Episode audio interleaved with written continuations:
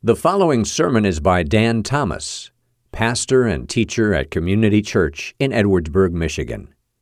If you've never visited us at Community Church, we invite you to join us at 28647 US 12 West in Edwardsburg. And now, here is Pastor Dan Thomas. Thank you, Lord. Thank you that we can sing those words fighting a battle you've already won. Thank you that uh, we don't need to be slaves to fear. And, uh, and Lord, I pray that you just continue to take our time of worship and draw our eyes to you. Help us to fixate on you. In your name I pray. Amen. You may be seated.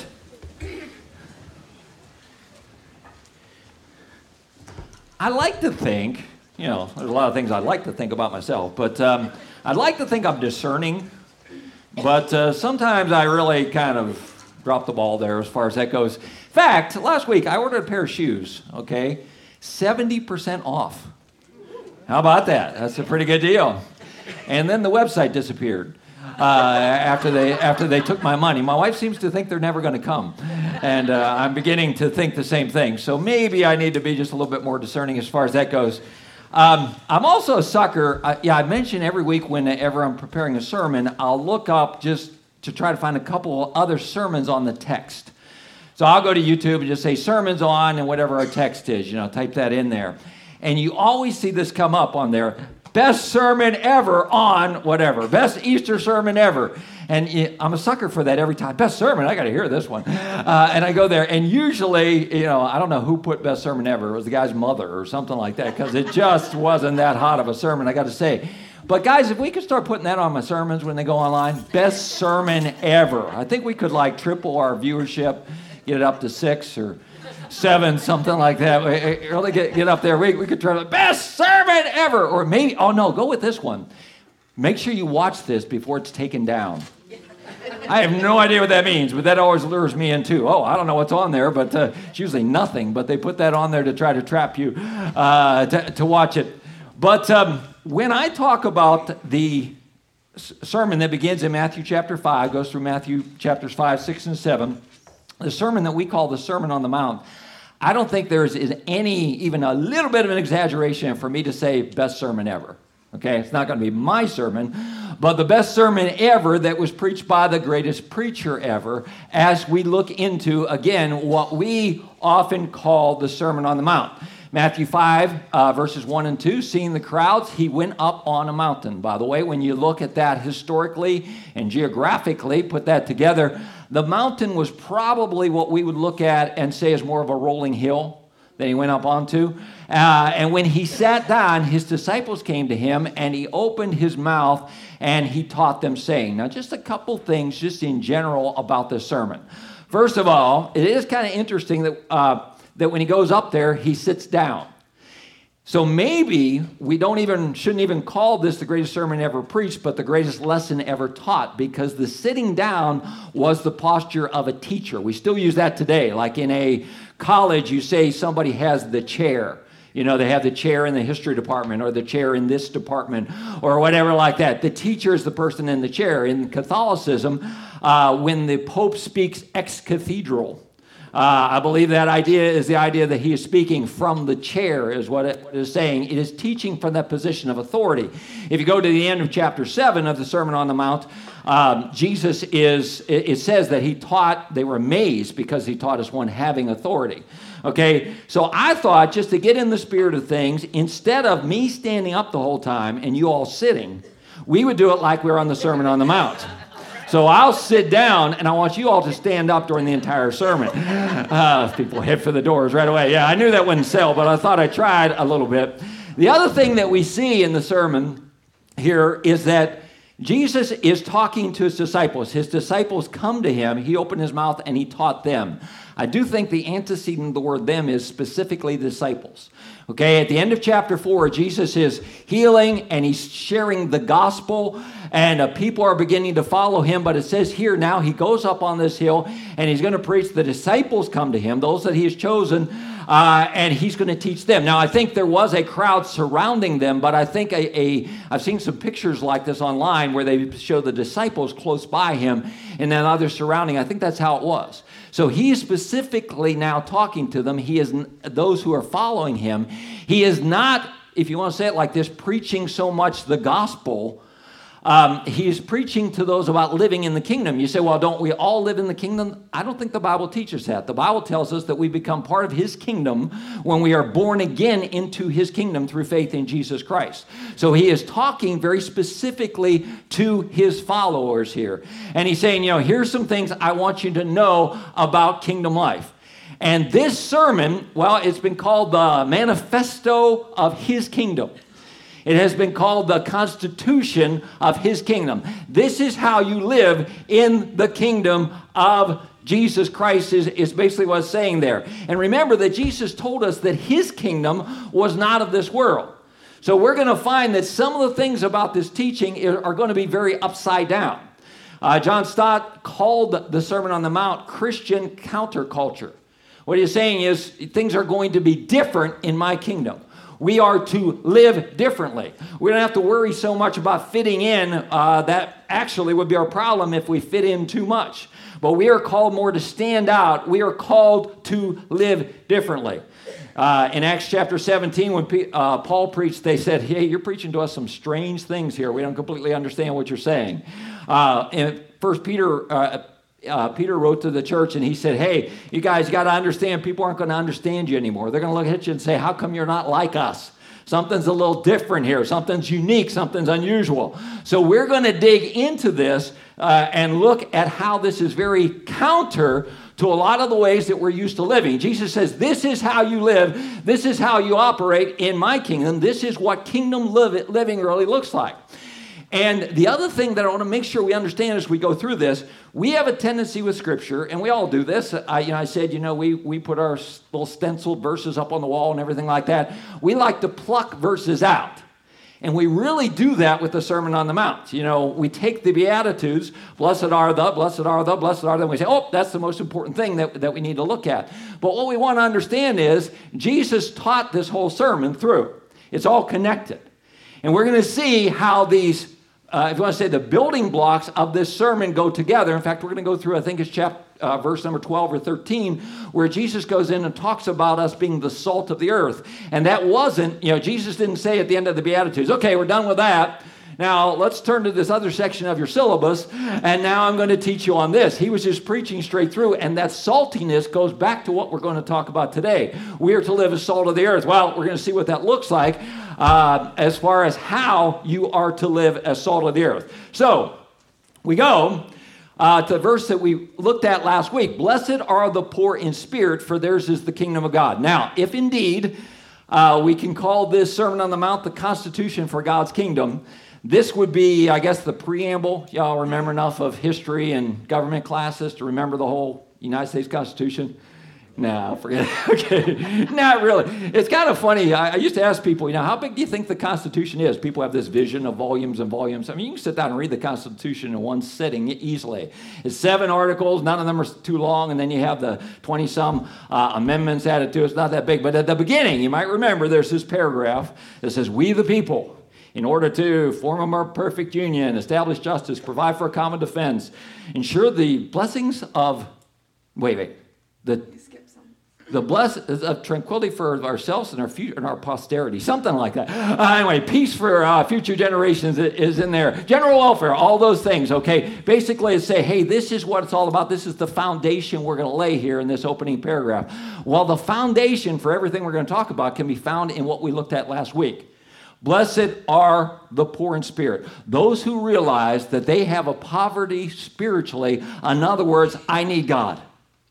Okay? I don't have all the answers. I'm not all there. I need Him. And if we can just learn, you know, that first basic step of recognizing our spiritual poverty, our need of a Savior, our need of the King in our life every day, my need of a Savior in my marriage, my need of my Savior as I pastor, my need of my Savior as I try to be the type of friend that I want to be and help people. I need Him every day. If we could just recognize that and remember that, we've got a good start. But He doesn't end there at all. In fact, this is such an important theme that the next couple of Beatitudes continue that idea for the next one, he said, Blessed are those that mourn, for they shall be comforted. Now, I should say, I'm, last week I spent a whole week on Blessed are the poor in spirit. This week we're going to, through the rest of them and, and on into the salt.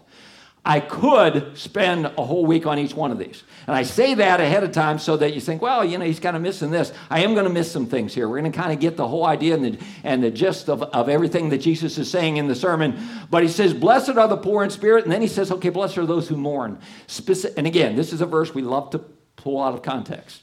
You know, we're gonna we're at a funeral. Blessed are those that mourn, you'll be comforted. Okay, that is a great truth, and there's actually nothing wrong with saying that. But what is actually being talked about here, when you look at it, is blessed are those who mourn and are heartbroken about sin, and specifically about their own sin. Okay, that is those that that are mourning. Uh, they look and they realize, hey, I and again, counterculture for sure. We'll oftentimes have a culture, and I hate to, to get too much into, if you want to say psychology or, um, yeah, I guess that's what you want to say. I don't have another word for it. Uh, we have two, three folks in our church that are trained in the area of counseling and everything like that, and I'm sure understand it a lot better than I do. But what I do know is that many times in the, in the in our culture, what we're trying to do is tell everybody that nothing is their fault. They haven't done anything wrong. Nothing is ever our fault. Uh, I think we owe a lot of that to old Siggy Freud. Uh, but, uh, you know, it is that idea that everything we can blame on somebody else. And, but Jesus says here, hey, we need to understand that, yes, you're a unique creature in my image. Yes, that is a wonderful thing, but you're also part of a fallen race. Okay, and we want to understand that, that I want to be confessing and realizing uh, where I am. So, not only blessed are those who are poor in spirit, but blessed are those who mourn. And we're beginning again to see ourselves. Last week we sh- showed this connection between the poverty of spirit and closeness to God. But again, we're seeing this. When I'm emptied of myself, when I understand my need, when I'm standing before God, I see my own poverty, I see my own need, uh, I am able to draw close to Him. Seeing that more as we go through. So then we go into blessed are the meek. Okay, now that is not a word that any of us cherish being called. Oh, he's pretty meek. We don't think of that as a compliment. However, when you think through Scripture, most people, if you say, who's the greatest character of the Old Testament? Now, the greatest character of both Old and New Testament is Jesus, if you really study it. But, uh, but the greatest character of the Old Testament, most people say Moses. Okay? He is one of the two people in the Bible that is called meek. In the New Testament, who is the only person who's really called meek? Jesus, that's right. So we got Moses and Jesus. It's a good thing. Well, what is this meekness? Meekness is harnessing of the power for the glory of God. Okay? It's in other words, I don't have to flaunt the power, I don't have to flaunt my strength, I don't have to flaunt what I know, but is harnessing that power for the glory of God. So if you look at all three of these that we looked at, okay, the poverty of the spirit, the mourning, the meekness, we're beginning to you know, move towards this idea of it's not about me. And therefore, we move to the next step. Blessed are those who hunger and thirst after righteousness. My favorite meal. Write this down. Uh, no, but the thing I, I like, I actually kind of bummed here. Josh, you guys are having that spaghetti supper. I'm not going to be here. We're going to be gone. I might have to, yeah, no, cancel my wife's birthday trip to be here uh, for the supper. Just, just so you know, I'm doing it for sacrificing for you all in the church ministry. Uh, but, uh, but I love spaghetti. I, I just have always, that's just number, from the time I was a little kid, what do you want for your birthday? Spaghetti. And I like meat sauce or meatballs with it. Just, I mean, that's, that's the best way to have the spaghetti. But it's kind of funny whenever uh, we'll have that at home, and Frances will make it for me, she'll say, I'm going to have a little salad with mine and some garlic bread. Do you want some? My answer is always no. Now, I'm not opposed to garlic bread pro garlic bread. I'm not opposed to salad. I even like salad. Uh, but when we're having spaghetti, I don't want to sacrifice one little inch in my stomach. Uh, you, know what I mean? No, I'm sorry. I just want to be able to eat all the spaghetti that I ha- that I can possibly have. So you know, she she offers every time. I'm making some garlic bread. You want some? No. I want all the room reserved for spaghetti. I have that. I want it to be completely empty so that I can take all that in as you look at these four together, you have this idea of emptying of self, emptying of the things that are going to bring me glory, emptying of the thing, the junk I'm going to fill my life up with that is meaning, so that I can be empty and wise, so that God can fill me with His righteousness. So those first three Beatitudes help us get hungry, if you will. Help us get so that we have room for God to fill us up with Him and His righteousness. And then, once we become filled with His righteousness, watch out. Blessed are the merciful, for they shall obtain mercy. Again, don't pluck this one out of context. Righteousness produces mercifulness.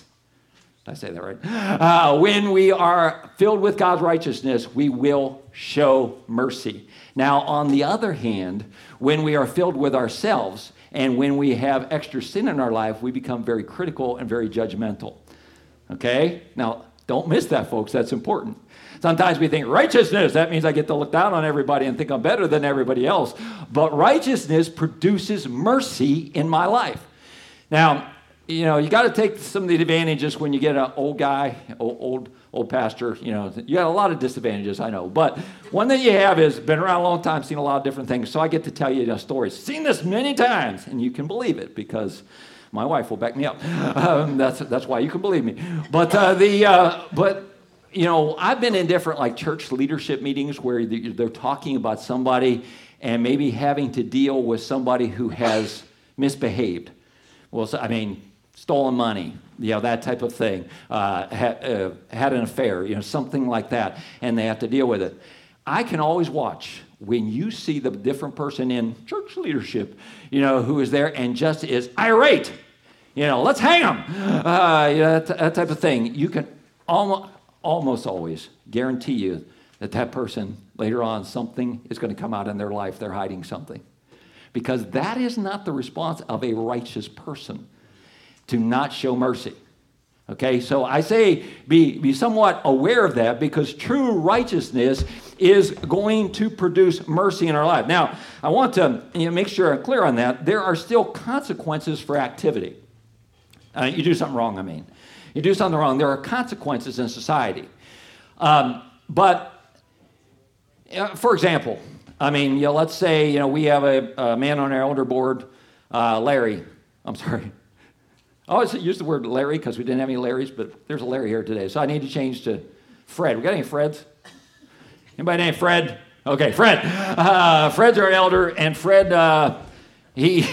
sorry, I used to. I don't know why Larry was always my random name I went to, but can't, can't do that anymore. Uh, but uh, so Fred, uh, you know, he he is messed up. You know, he is he has done wrong. I'm not saying, okay, Fred, there's there's no consequences. Which is, uh, I'm not saying that. Uh, he still has consequences, and we still want to do what will help him. But I'm not sitting there looking at him like, I would never do what he has done. Uh, you know, I am way above that. There still might be some things that are going, hey, somebody breaks in and robs the church. Pastor, would you like to press charges? Yes, I would. Shouldn't you be merciful? No, I'd like to press charges. Uh, that's the system that we have. That's how things are going to work in this earthly kingdom that we have. That's how things are designed. I'm still pressing charges. Somebody breaks in my house. I'm still going to press charges. No, no, you have to show mercy. Uh, well, again, Jesus is talking about the areas of the heart. And, and when I start to develop this attitude of self righteousness, where somehow I'm more deserving than somebody else, I'm totally missing the, the boat. Okay, righteousness does produce a spirit of mercy where I want to do everything that I can to, to help this person who has fallen and have that spirit. Now, again, uh, you know, I just want to make it clear. I'm not saying you throw out any system of punishment or anything like that because we are not right now in that perfect kingdom. Okay, now, blessed are the merciful. Let's go to the next one. What's our next step? We are pure in heart. Um, this word purity here doesn't really mean cleanliness. You might remember the old uh, soap commercials. All soaps are clean, but only this one is pure. Anybody remember the pure soap? Ivory, yeah. Ivory soap. It's just soap. No perfumes, no anything like that. It's just soap. It's just pure. Well, we are all made clean through the blood of Jesus Christ through faith in Him. What it's talking about here is a purity, a focus, a singularity of our focus on Jesus Christ and His glory that we become you know, fixed on Him, that we become focused on Him. So we're seeing these steps go through there, and we move to the next one then. Blessed are the peacemakers, for they shall be called the sons of God. Okay? This again, this whole sermon, this is not a prescription of Jesus for world peace. That's not what, he, what he's giving there. He's talking about us, how, to us about how to live in the kingdom. He's talking to his disciples and saying, This is what kingdom looks like. Blessed are the peacemakers. By the way, the very best way to be a peacemaker is to introduce folks to the Prince of Peace. do everything that we can to introduce them to Jesus Christ, who is the one who can bring them uh, peace in their minds, in their hearts, who can bring them a peace with their Father because he can bring them forgiveness of sin. The very best thing that we want to do there is introduce folks to the Prince of Peace. There are all types of other principles in Scripture that talk about how we can have peace. A soft answer that turns away wrath. A person who watches his words, guards his lips. Uh, dear Lord, set a watch over my mouth, you know, so that I don't do things. There's all types of great principles there. But the very best way uh, to be a peacemaker is to introduce folks to the Prince of Peace. Now, folks, come on. What a great list. We're doing all these things. We're, we're stepping in here. We're learning these kingdom rules, and we are uh, we're following them. So now, at this point in our lives, everybody loves us, right? Everybody loves us. What's the what's the next beatitude? Blessed are you. Wait a minute. What's the next step here? When others revile and persecute you, and utter all types of evil against you falsely on my account. Come back to one of those words for a second there uh, that, that word falsely. But, uh, but he goes on. I'm sorry, let, took, take a break there and look at uh, Timothy for a second there. Paul wrote to him and said, Indeed, all who desire to live a godly life in Christ Jesus will be persecuted. Okay? Now, we, uh, we like to underline promises in our Bible. Good thing to do, great thing to do.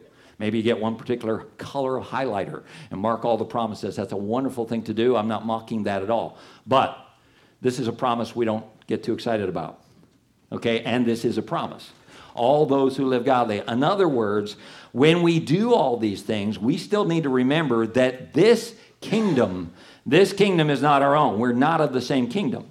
So we are living the right life in Jesus' kingdom, we're doing the things that He has told us to do. That doesn't mean we're going to be loved. He was not loved. The prophets are not loved. So I cannot strive for popularity. And folks, I like to say things like this every once in a while because I want you to hold me accountable to this. When I am preaching the Word of God, when I'm studying the Word of God, when I'm preparing a message, I cannot think to myself, what do people want to hear or what should I avoid saying because this is not going to be popular? They're not going to like it. I cannot do that. Okay, because listen, the Old Testament prophets, they preached the word of God. They didn't say, huh, how's, how's the response going to be? They're going to get killed, probably. Uh, you know, it's not going to be a great thing. Jesus did not hold back and say, okay, wait a minute, how are people going to like this? I mean, he knew how people are going to respond. He knew what ended up happening, and yet he is preaching the truth. And I like to say things like that every once in a while because I want you to call me in. I mean, sometime if you need to write me an email, do it nice, okay? Don't hurt my feelings. But if you need to write me an email and say, Pastor, I think you're kind of tippy toeing there. I think you're trying to make sure that you're not offending anybody with what you're saying there. That's not what I'm called to do. I am called to preach straight on out the truth because uh, and I ought to understand that when I do that, it doesn't mean everybody's going to love me. I am in a world where I am an alien. I want to learn to be part of his kingdom. Jesus said again, my kingdom is not of this earth. I want to live and walk right in there. I'm going to do the right things, and I, and I, I want to uh, do that, but that doesn't mean that everybody is going to love me because I do. And we have that mindset sometimes man, if I just do the right thing, if I, you know, I, I tried my best and things got worse or they got worse or it didn't work out. Sorry. kind of worked that way for Jesus too. Okay? And we have a tendency to believe that you know, as long as I'm being good, everything is going the way go the way I think it should. Now, verse number 12 back in Matthew chapter 5 says, "So rejoice and be glad, for your reward is great at heaven." For so persecuted the prophets, they persecuted the prophets that were before you.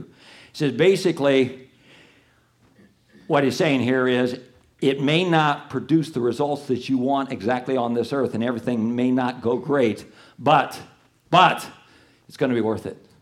It's going to be so worth it. Great is your reward in heaven. It will be worth it in that heavenly kingdom, which is the one uh, that we want to be most concerned with. Now, I want to back up for a second. Uh, when Jesus was talking, he said, they're going to revile and persecute you and say all manner against you, all manner of evil against you. And the word he has in there is falsely. Okay? Um, you were just trying to follow me and they have accused you of something falsely. And this is something to be very careful of. Whenever we start talking about persecution, sometimes we, we miss the point of if we are persecuted for doing right and following Jesus, good. If we are persecuted for being a jerk and an obnoxious person, uh, bad. Uh, in other words, we want to make sure we're being persecuted for the right reason. We want to make sure that we are not being persecuted just because we are flat out being obnoxious. Read an interesting verse this week in Isaiah chapter 42 where it was prophesying about Jesus. And it said that uh, Jesus did not spend his time crying in the streets. In other words, he wasn't calling attention to himself, he wasn't being obnoxious. What he was doing is the will of, of the Father. What he was doing is loving people and doing the will of the Father. That's what he did. And they hated him because of it. And we can expect that when we follow him closely, there will be those who hate us because of it. But we want to make sure that we are not, you know, oh, I've been persecuted. no, you weren't persecuted for Jesus. You were persecuted because you were obnoxious. Uh, and and we, we want to be careful of that. We want to make sure that the persecution uh, that they're giving us is false. In other words, I'm seeking to follow God and do the right thing. If the persecution comes, if people don't like it, so be it.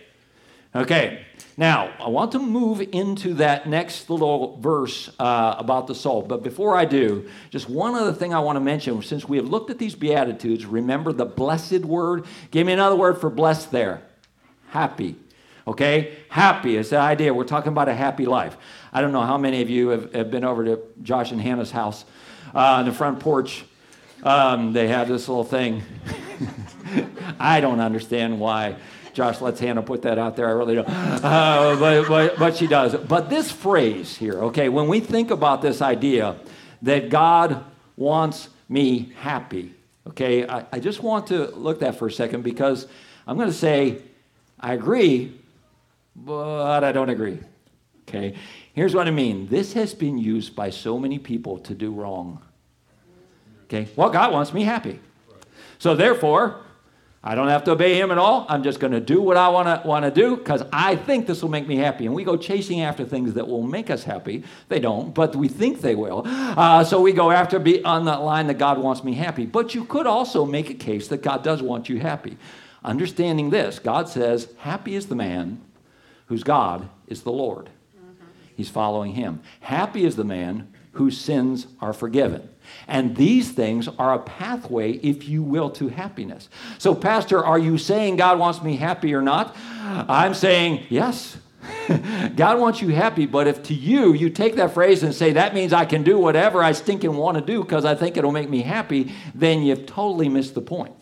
Okay? Yes, blessed. This is a happy life that God has called us to. But follow through the whole way. Get to that eighth beatitude. Blessed are those who are persecuted. Okay, it may not be exactly what we think of. Okay, everything is going to go my way health, wealth, and prosperity. I'm going to have it all, and I'm going to be as happy as a corn dog, and I'm going to go through life like this. That's not what we're, uh, Jesus is saying at all. Uh, but does God want us happy? Yes. But please remember, happy, blessed is the man whose God is the Lord. Okay, very, very solidly there. And you can talk to Josh and Hannah about that thing on their porch later. Uh, but okay, so now let's move on to the salt thing, okay? Because again, Jesus didn't take a break here. Okay, refreshment time. I need you back in here in five minutes. We're going to change topics here. Now we're going to talk about salt. Okay, just flowed right in there. Okay, I'm going to tell you what kingdom life looks like. And in so doing, you are the salt of the earth. Okay, now if the salt has lost its taste, how shall the saltiness be restored? It's no longer good for anything except to be thrown out and trampled under people's feet. Okay, what does salt do? Okay, we could do just a little, you know, okay, what's salt a picture of? Salt adds flavor to life. Would you agree? Or brings out the flavor. What does salt do? Does it actually add it or bring it out? I don't know. It brings it out. Okay. Uh, anyway, salt makes it taste better. Does that. Uh, salt, uh, I guess you could put on the uh, sidewalk, keeps you safe. that seems like a nice thing safe does. Uh, salt does. Uh, how about it promotes thirst? That's good. Okay, if our lives ha- are salty in that way, in other words, we're living according to the kingdom, people see our lives and they realize it's that thirst, that emptiness. I need that living water that is Jesus Christ. Hopefully, they would look at us and it would promote some thirst. Another thing that salt does is it preserves. Okay, we have, and uh, maybe I need to talk mostly to people my age around there because I think we say things like this more. You know, the good old days and things are getting worse. Things are getting worse all the time. Our culture is just becoming so corrupt and everything. Sometimes I think so, sometimes I don't. Just to be real honest with you, I I am a background noise guy. I know this is weird to some of you. Some of you can relate. But like even when I'm studying, I like to have something on in the background. I'm not paying any attention to it. You know, my wife a lot of times will walk, walk in and say, "Are you watching this?" no, I didn't even know what was on. Uh, but it's background noise. This morning I got up to study a sermon, and uh, I put on uh, Me TV 69.3, and uh, their marathon this weekend is All in the Family. So yeah, so I prepared your sermon while listening to Archie Bunker this morning. Uh, but um, but but the but you know, I was on in the background. I, I did look, and it amazed me on both the episodes that I was watching how relevant the issues were. What I meant is they were like like the same things. The scenery was different. You know, the house was different, his chair was different, uh, the styles were different, but the issues are so much the same. And I think, you know, many times when you were like, okay, things are worse than ever, yeah, sometimes I think so, and sometimes I think, well, you can find some t- places in history where things were a lot worse. I don't really know. Do you think Jesus is coming back soon? I certainly hope so, and yes, I do. I believe that Jesus' return is imminent. It could come at any time, but I believe they thought that in the time of the Bible too. Uh, so, and and they were right. Jesus could come at, at, any time. So, Pastor, what do you think though about our culture? What do you what do you think about? Don't don't you think it's getting worse all the time? Don't you think it's becoming more rancid, more corrupt, everything like that? Quite possibly that is true. Uh, in fact, we can say, pro- I, I, if you want me to, I'll disagree with you completely. Yes, it is. Things are worse than ever. Let's go back to the good old days when Archie Bunker. No, I'm just kidding. Um, but uh, you know, let, us go. However, you want to see that, and, and as we look at the rancidness of our society, I think what we need to do is ask ourselves a question: What is it that's p- supposed to preserve culture? What is the preserving ingredient? Salt. Who is the salt?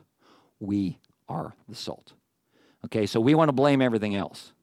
Okay, and listen, if you if your passion is well, I'm going to get involved in this cause, and I'm going to lead a parade, and I'm going to lead a uh, uh, you know a demonstration, I'm going to write letters, and we're going to do this, or I'm going to run for office, we're going to try to do that.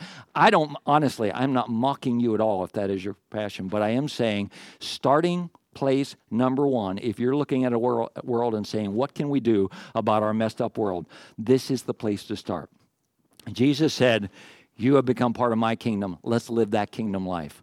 Let's start right here. If we're going to impact the world if we're going to impact the world our first calling is this calling to be salt. About a month and a half ago i quoted to need to watch my quotes. Go back to Stott; he was great, uh, or a good theologian and stuff like that. Uh, but uh, you know, a few weeks ago or a few months ago, I quoted the Beatles.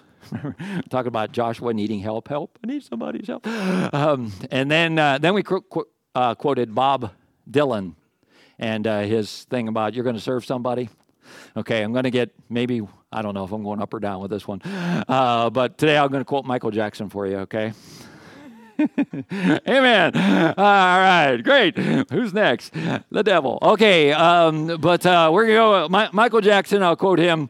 Uh, some of you remember he had a song called I'm Talking About the Man in the Mirror, and I'm asking him to change his ways. And I think it's the church more than anything. Again, again, should we be involved in different things. I'm not telling you not to in any way, but I am saying starting place for our impact on this world is for us to look in the mirror and say, "Hey, hey, let, let me let me quote." Uh, Second Chronicles 7:14, the Bible says, "If my people, God said, my people will humble themselves and pray and seek my face, then, I'm sorry, and turn from their wicked ways, then will I heal their land." So if we want to start uh, impacting our culture, if we want to start being the salt, preserving this culture, may we ask ourselves questions like Am I begging God for help, understanding that I am poor without Him? Am I confessing my sin, understanding the price that was paid for my sin in Jesus Christ? Am I living with this power that is inside me, harnessed for His kingdom and His glory, not to promote myself? Am I hungering and thirsting after righteousness because I'm not filled with every other thing? And does that righteousness produce a humility and a purity seeking after Him? And does it make me more of a peacekeeper because of the way I'm living? Uh, if I'm going to save the world, this is the place to start. I just put that word up here this week salty. And I know that, you know, maybe pastor's going to cuss today. Uh, you know, that's what they describe salty language or, or so, something like that. But, uh, but I do want you to think about that. I am to be in the world in which I live, I am to be the salt. Jesus says that. and, and he didn't, it's not a random statement. Okay, he's gone through this whole thing. He said, "My kingdom, my kingdom, not of this world. My kingdom is not going to be the same. You're, you're going to look a little different here." The Bible talks about us being peculiar. It doesn't mean weird. It means unique. You're going to stand out a little bit here if you follow these things. But here's how I want you to live. Here's what kingdom life. It's a weird kingdom. There's no weapons. There's no parades. There's no castles. I mean, this is a weird kingdom. Nothing makes sense that, you know, as they looked at this, say, what is this kingdom? This doesn't seem to make sense to us. And Jesus said, yeah, exactly. My kingdom's not of this world. You need to understand. Can you think about how much, if we really got that truth into our head, his kingdom is not of this world, how much that would impact our lives if we just understood that? Uh, how differently this, folks, is the worldview of Jesus Christ himself. How much we could have his worldview if we understood that his kingdom is not of this world. And what does life in his kingdom look like? It looks like these things here. And what is the result of that? Then we are the salt of the earth. Today, God has you, I think, for one thing, to say, first of all, are you part of his kingdom? Well, everybody is. No. The Bible makes it very plain that we are to be born again into the kingdom of God. Through faith in Jesus Christ, we become part of his kingdom. And the second question is hey, if I'm going to change the world, here's where to start. I want to take a look in the mirror right there and say, hey, wait a minute. It's, it's revival is not going to come to this country as a result of the Democrats or the Republicans. Shocker. Uh, I know. I can't believe that. Uh, revival is going to come to this country as a result of God sending it. But it. But again, his phrase is, "If my people, my people, follow him." Uh, the team's going to come back up, and we're going to uh, to leave standing. And I'm going to stand with my arms high and heart abandoned, in awe of the one paid it all, gave it all How's that go? Both. He paid it all. He gave it all. Uh, amen. We're going to do that. As we do that, uh, as I, I, w- I want to remind you, uh, I would love the opportunity if, if the talk of a kingdom is just strange to you. What, what are you talking about, Jesus' kingdom? I don't understand. What, I don't get it. And you have any questions, I would love to take them. I'd, lo- I'd love to t- talk to you about it, whether that means, you know, right here afterwards or whether that means I could set up an appointment and talk to you sometime this week. Because I never want, you know, our, our, I want our gatherings first and foremost to be worship. I want to look to Him. I want to, you know, respond to His word. But I never, I never want it to just be okay. We're done. Okay, we've looked at the Word of God. I never want you to walk out and say, oh, "Okay, we're done." We're not done you know, where, where does it go from here? What is the next step as far as living this kingdom life is concerned? You've been listening to Pastor Dan Thomas of Community Church in Edwardsburg. For more information about the church, you can visit our website, edwardsburg.church. You may also contact the church via email info at edwardsburg.church or call us at 269 663 2648. Thank you for listening.